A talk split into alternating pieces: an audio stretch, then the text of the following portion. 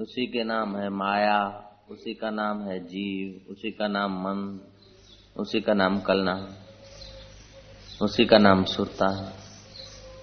अमुंडों ने अपने में कल्प लिए। सुख दुख होते वृत्ति में, मान अपमान होते वृत्ति में। अब मैं योग करूंगा, एकांत में जाऊंगा, ये भी वृत्ति है। और मैं भोग भोगूंगा, भीड़ में जाऊंगा, तो मैं को जाना नहीं।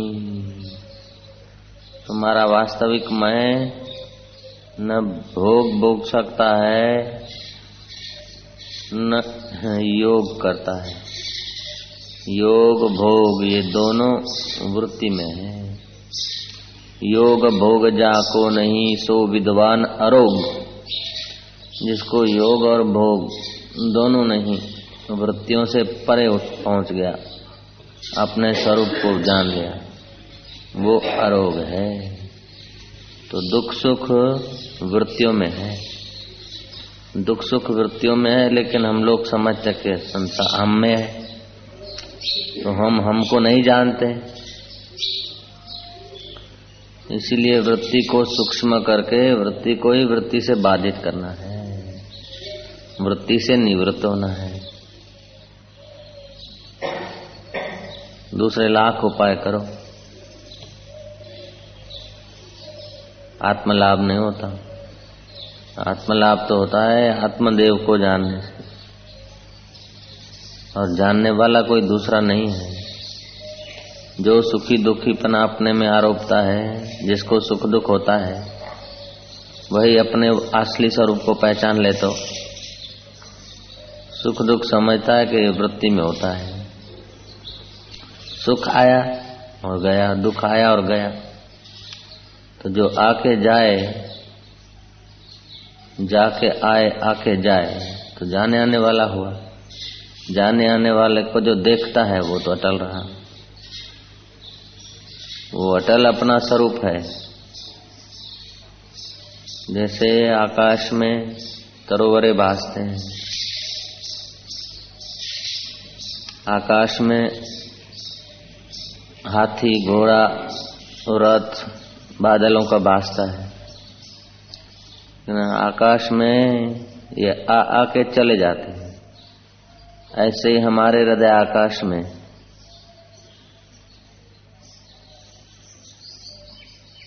ये भाव और क्रिया प्रतिक्रियाओं की संवेदना आ आके चली जाती है।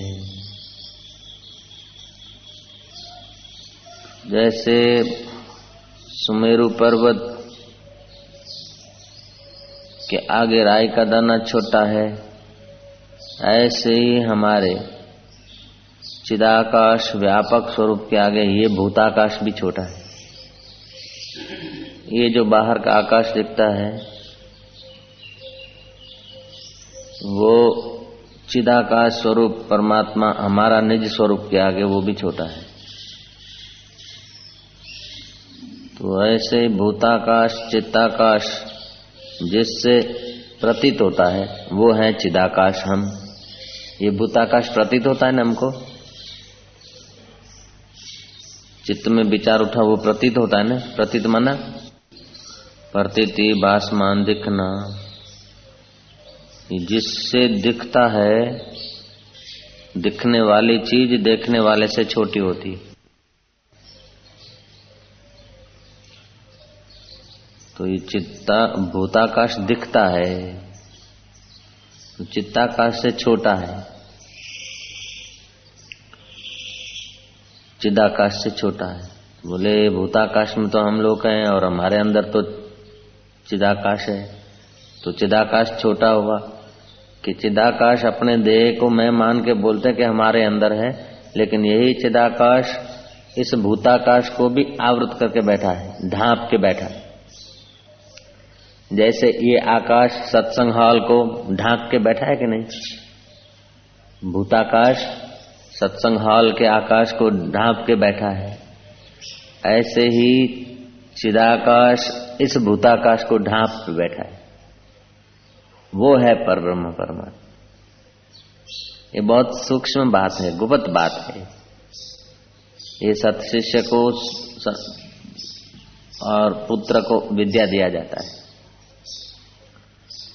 ये ब्रह्म विद्या सतपात्र शिष्य अथवा पुत्र के हृदय में ठहरती है।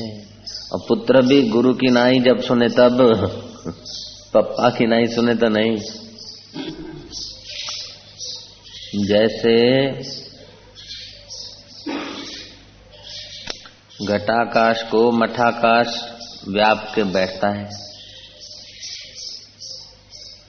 ये आकाश है न अपना हॉल का, इसको मठाकाश कहा। इसमें घड़ा रखा तो घड़ा, कई घड़े इसको, कई घड़ों को मठ ने जगा दिया, ठौर दिया। ऐसे ही चिदाकाश स्वरूप पर ब्रह्म परमात्मा ने इस भूताकाश को ठौर दिया है। तो भूताकाश के भूताकाश भी चिदाकाश के अंदर है, ऐसा वो सूक्ष्म है। और सूक्ष्म है उसीलिए उस सब में है, लेकिन सबका नाश होने से उसका नाश नहीं होता। जैसे सब घड़ों का नाश होने से आकाश का नाश नहीं होता, आकाश सब घड़ों में है। ऐसे ही सब शरीरों का नाश होने से भी चिदाकाश का नाश नहीं होता। तो जहाँ बैक्टीरिया या भूत जात जीव जंतु जाते हैं, वहाँ उन्हें सूर्य का प्रकाश या हवा मिलती है, क्योंकि हवा सब जगह है। जहाँ जीव जाते हैं हवा उनको व्याप्त है, जहाँ जीव जाते हैं आकाश उनको व्याप्त व्याप्त है। ऐसे ही जहाँ भी कुछ हिलचाल होती, चिदाकाश उसको व्याप्त है। बस कितना भी तेजी से भागे तो आकाश को लेकर नहीं भागती। आकाश अपनी महिमा में है, वो बस से भी गुजर जाता है, इतना सूक्ष्म है। घड़ा लेकर भागो तो घड़े के अंदर जो आकाश है वो उतनी जगह का आकाश लेके तुम भागे, ऐसी बात नहीं। वो घड़े से आर पार हो गया। ऐसे ही सच्चिदानंद स्वरूप कोई मरो चाहे जन्मो, तो सच्चिदानंद स्वरूप को जीते हैं तो भगवान मौजूद है, और मर गए तो मर गया क्या? वो नहीं, वो ज्यों का त्यों है सर्वत्र। जैसे बिलोरी कांच लेकर कहीं भी जाओ सूर्य के प्रकाश में, एक जगह पर बिलोरी कांच ठहरा कर अग्नि प्रकट किया, अब वो, वो जगह को छोड़ के कहीं भागे तो क्या दूसरी जगह नहीं मिल सकता? हो सकता है क्या? हो सकता है। सूर्य व्यापक है बिलोरी कांच की अपेक्षा। ऐसे ही सूर्यों का सूर्य जो है चिदाकाश, वो व्यापक है। तो संस्कार पड़े मैं मेरे के अंतःकरण में, मन बुद्धि में, और जहां भी अंतःकरण जाता है वहां चिदाकाश का सत्ता लेकर अपने संस्कारों के अनुसार चेष्टा करता है। जहां बिलोरी कांच जाता है वहां सूर्य का अपने संस्कारों के अनुसार प्रकाश ग्रहण करता है, आईने का प्रकाश ग्रहण करता है। ऐसे ही चिदाकाश स्वरूप परब्रह्म परमात्मा जो अपना वास्तविक स्वरूप है, अंतःकरण जहां जाता है, जैसा सोचता है उस वक्त उसको वहां वैसा ही प्रतीत होता है। और उसकी वृत्ति जब नींद में चली जाती है तो कुछ नहीं, लेकिन ये वृत्ति नींद में चली गई कुछ नहीं की अवस्था को भी जानता है। रात को गहरी नींद आ गई, कुछ नहीं देखा। नींद आ गई, कुछ नहीं देखा, उसको भी तो देख रहा है। बड़ा शांति से सो गए, कुछ नहीं देखा। कुछ नहीं देखा को भी जो देख रहा है वो चिदाकाश है, भूताकाश को जो देख रहा है वो चिदाकाश है, चित्त चित्त के विचारों को जो देख रहा है, चित्ताकाश को जो देख रहा है वो चिदाकाश है।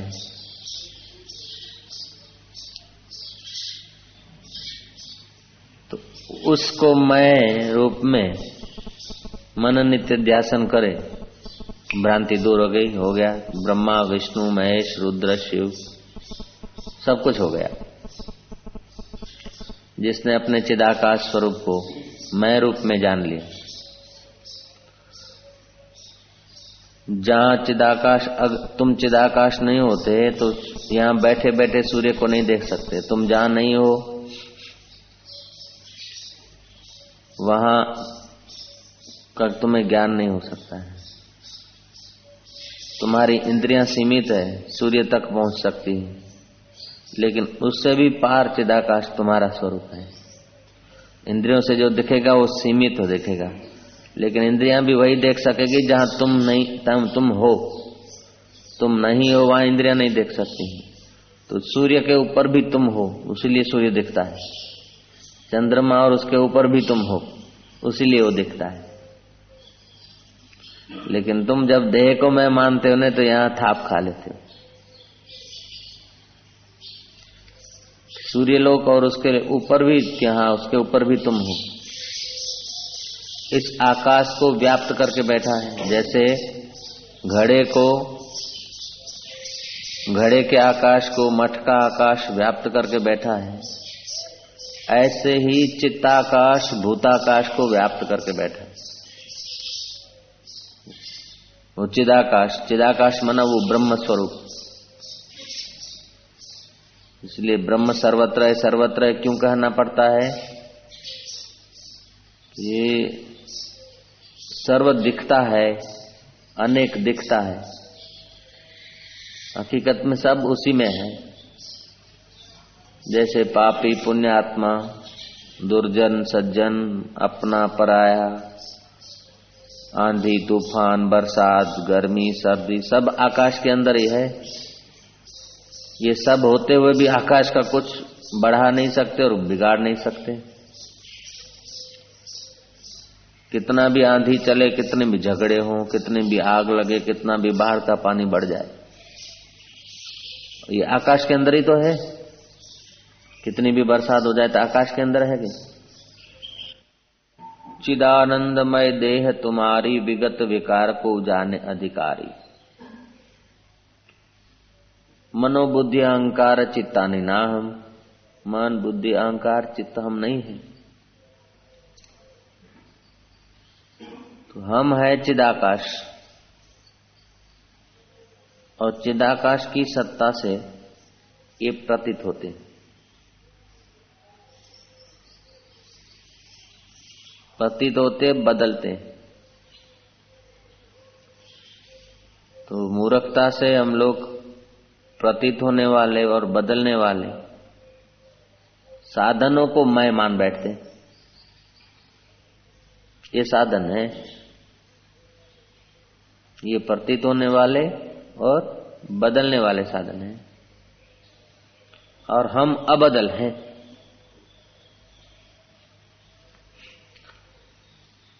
प्रतीत होने वाला माना क्या माना? दिखने वाले, ठीक है ना? तो जो दिखने वाला है वो है माया, जिससे दिखता है वो है मालिक। जो दिखे सो माया। माया कोई स्त्री साड़ी पहन के बैठी, उसका नाम माया नहीं है। उस चिदाकाश में जो फुरने से नाम रूप बन गया उसको माया बोलते हैं।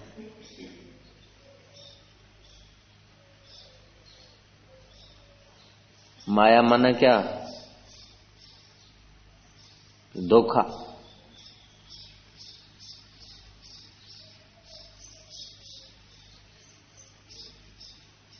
माया माने धोखा। तो धोखा है, लेकिन धोखा को धोखा नहीं समझते हैं, इसीलिए धोखा खा जाते हैं। माया को माया नहीं समझते हैं, उसीलिए जन्म मरण के चक्कर में चले जाते हैं। जन्म मरण हकीकत में हमारा होता ही नहीं, चाहे ज्ञान हो चाहे नहीं हो। अज्ञानी का भी जन्म मरण नहीं है, लेकिन अज्ञानी नहीं जानता, तभी भी वो है तो ब्रह्म है, तो चिदाकाश। लेकिन नहीं जानता है तो अपने चिदाकाश में ठहरता नहीं और माया माया को मैं समझता है, इसीलिए दुखी होता है, यात्रा होती रहती है।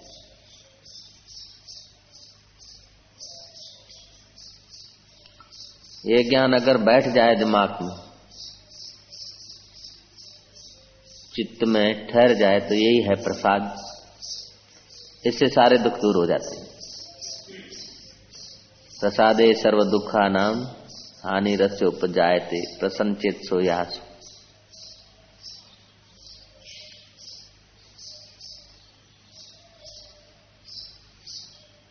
तो ऐसी कोई क्षण नहीं है जो तुम परमात्मा से अलग हो जाओ, ऐसी कोई जगह नहीं जो तुम परमात्मा से अलग हो जाओ। चलो, परमात्मा से अलग, परमात्मा शब्द नहीं, ऐसी कोई जगह नहीं, ऐसी कोई मिनट नहीं जो तुम आकाश से अलग हो जाओ। आप आकाश से अलग होके हमको बताइए, है किसी की हिम्मत? એવી કોઈ જગ્યા નથી કે તમે આકાશથી જુદા થઈ દેખાડો, આકાશથી દૂર જઈ દેખાડો। या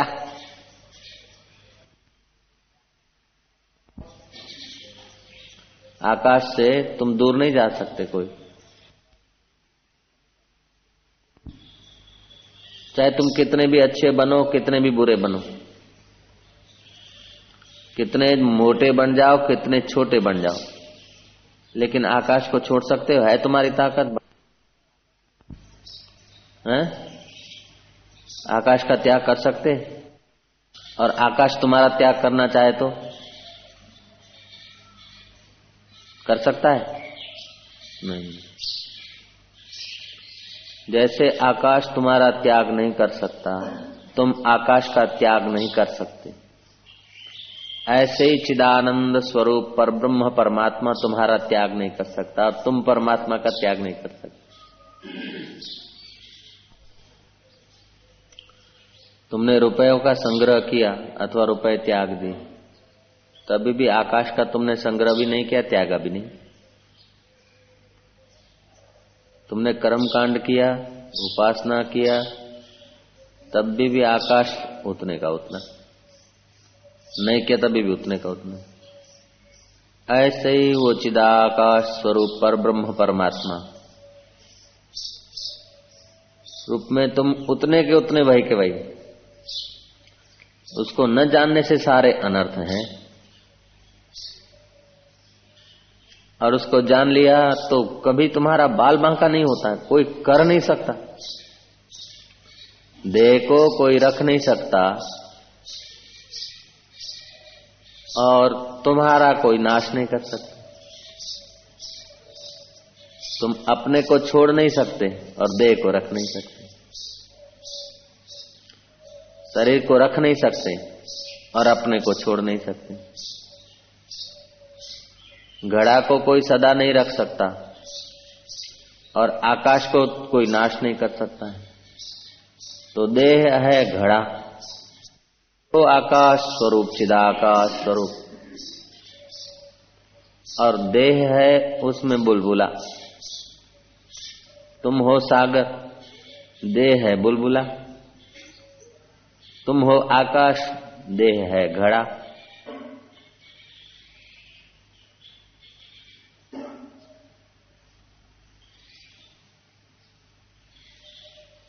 तुम हो सोना, देह है आकृति गहना।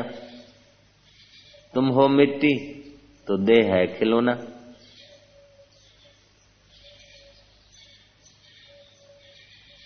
तुम हो सूत,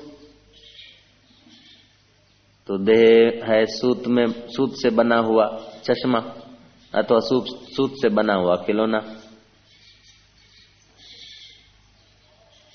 तुम हो धागा, देह है मणिया, धागे की मणि, धागे में पिरोई हुई। ऐसे उसी लिए गीता में कहा, सूत्रे मणि गणा इव, मैं जगत में व्याप्त हूं। कैसे? कि जैसे सूत के धागे में सूत की मणिया, ऐसे ही मैं जगत में व्याप्त हूं। तो जैसे कृष्ण जगत में व्याप्त है, तो श्री कृष्ण की आकृति देखो तो जगत में कहां दिखेंगी, लेकिन श्री कृष्ण अपनी वो माया विशिष्ट आकृति को मैं नहीं मानते। श्री कृष्ण वास्तविक मैं को मैं जानते और हम लोग नहीं जानते।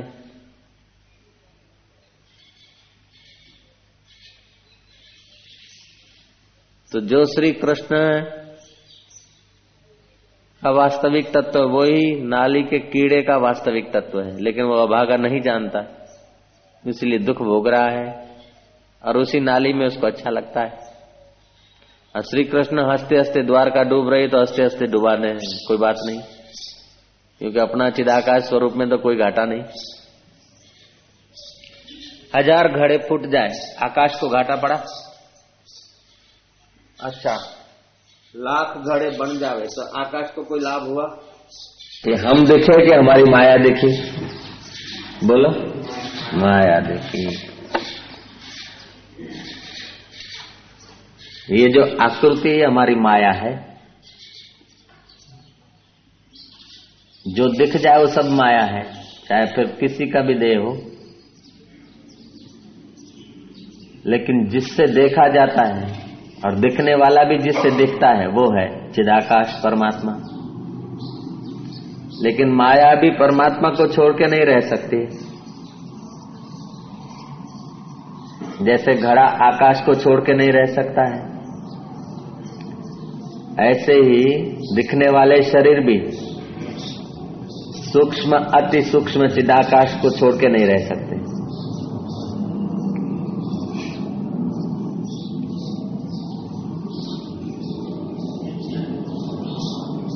ब्रह्मज्ञान आदर पूर्वक समझ में आ जाए न तो हजारों लाखों जन्मों की मजूरी बच जाती, नहीं तो अपने अपने मन की कल्पना के अनुसार आदमी प्राप्ति करता है।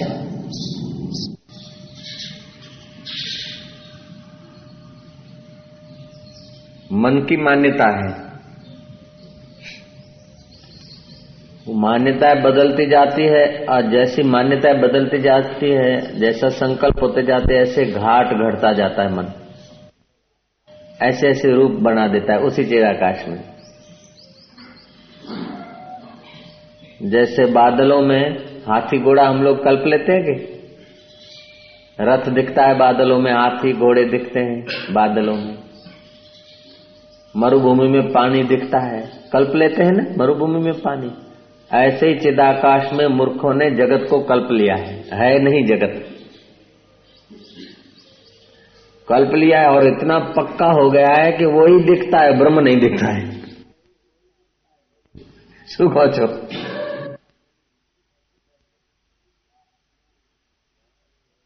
क्या जैसे बादलों में हाथी घोड़ा ये सब कल्प लिया जाता है, अब बच्चे को आकाश के बादलों में हाथी घोड़े और रथ दिखते हैं। रथ जब दिखेगा तब बादल नहीं दिखेगा। हकीकत में बादल दिखता है तभी रथ दिखता है, लेकिन जिसकी रथ बुद्धि पक्की हो गई उसको बादल नहीं दिखेगा। बादल दिख बादल में ही रथ दिखते हैं। एक कटोरी है, काय के है कि बाबा जी कटोरी है, क्या है कि कटोरी है। कटोरी दिखती है, लेकिन पहले पित्तल दिखता है, बाद में कटोरी दिखती है। ऐसे ही पहले ब्रह्म दिखता है, बाद में जगत दिखता है। उसमें पहले सोना दिखता है, बाद में उसमें गहना है, लेकिन दिखता है कि नहीं चूड़ी है। सच बताओ कि बंगड़ी है, सच बताओ कि अरे हीरे जड़ित बंगड़ी है यार, अरे बंगड़ी क्या यार, सच बताओ ना यार, चूड़ी है नहीं, अरे चूड़ी बंगड़ी बोलते, लेकिन पहले क्या है कि पहले आपका हाथ है, ओहो पहले सोना है फिर उसमें बंगड़ी दिखती है। ऐसे ही पहले ब्रह्म परमात्मा है फिर उसमें जगत दिखता है। तो बंगड़ी टूटेगी, फूटेगी, बदलेगी, लेकिन सोना वही का वही। ऐसे ही ये जगत और शरीर बनते हैं, टूटते फूटते हैं, लेकिन अपना आत्मा, अपना आपा वही का वही। अपने मूल स्वरूप को जाना तो वही का वही। आकृति माना तो महाराज कितने दुख भोगे, कितने ही जन्म लिए।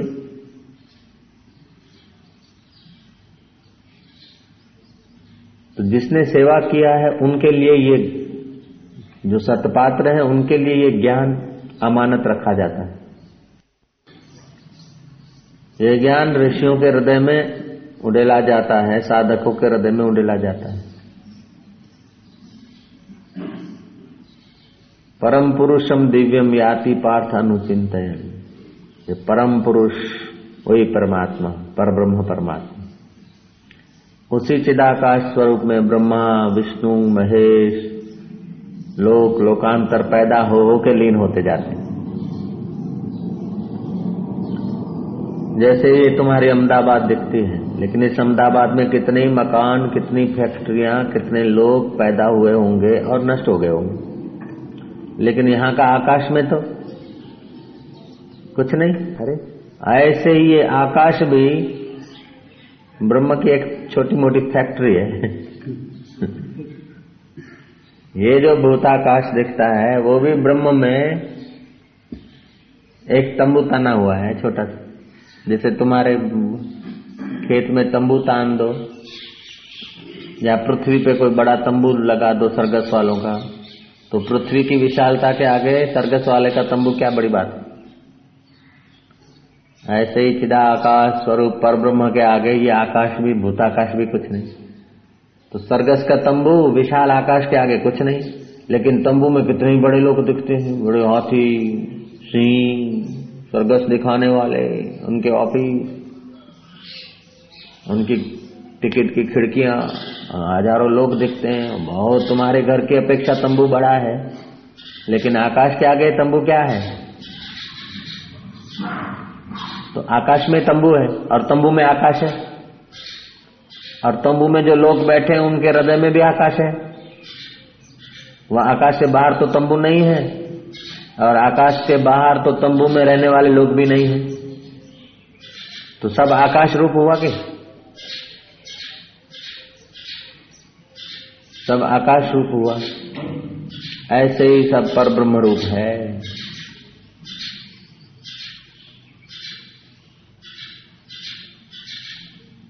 उसमें स्थित होना है। स्थित तो है ही, उससे बाहर तो है नहीं, लेकिन नहीं जानते ना। बोले भगवान में स्थित हो जाओ, भगवान में अस्थिति तो है ही नहीं, लेकिन नहीं मानते हैं। दे इंद्रियों के साथ जुड़ गए, उसीलिए भगवान में स्थिति होते हुए भी वो स्थिति का लाभ नहीं है।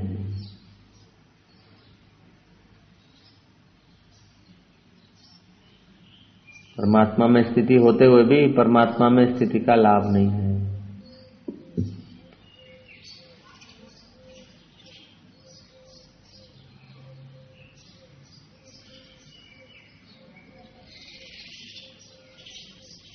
जैसे पानी, बुदबुदे की पानी में स्थिति है, लेकिन तरंग हो रहा है और वो अपने को बुदबुदा जाना तो परेशान है। पानी तरंगित हो रहा है और बुदबुदा को खतरा है। क्यों खतरा है? कि अपने को बुलबुला मानता है और पानी मान लेवे तो पानी में स्थिति है कि नहीं उसकी, बुलबुले की।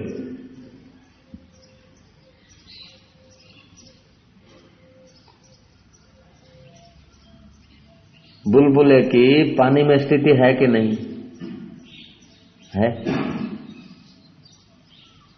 है कि नहीं है? बोलो नहीं। ऐसे ही सबकी ब्रह्म में स्थिति है। जैसे बुलबुला पानी में ही है, पानी रूप ही है, ऐसे ही सब जीव भूत जात ब्रह्म में है, ब्रह्म रूप है।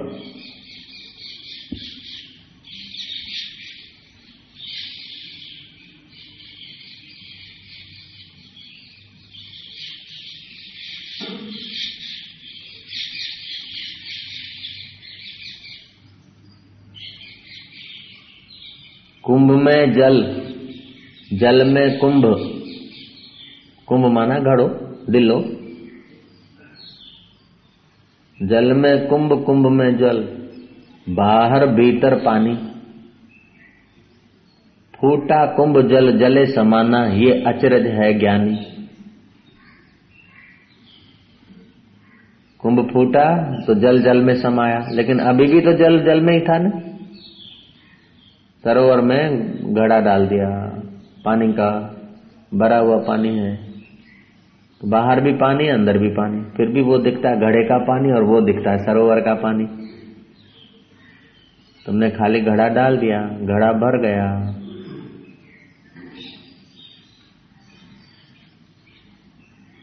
अब वो बाहर भीतर पानी पानी है।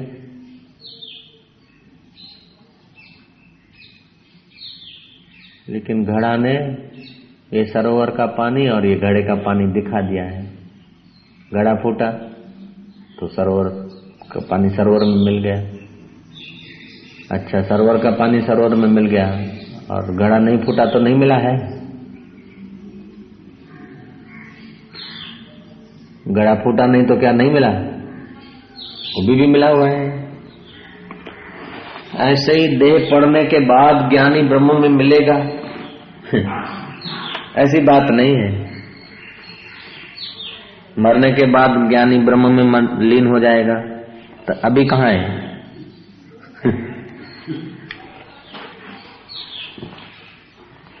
ज्ञानवान मरने के बाद ब्रह्म में लीन होते हैं, तो अभी कहाँ है? अभी भी उसी में है।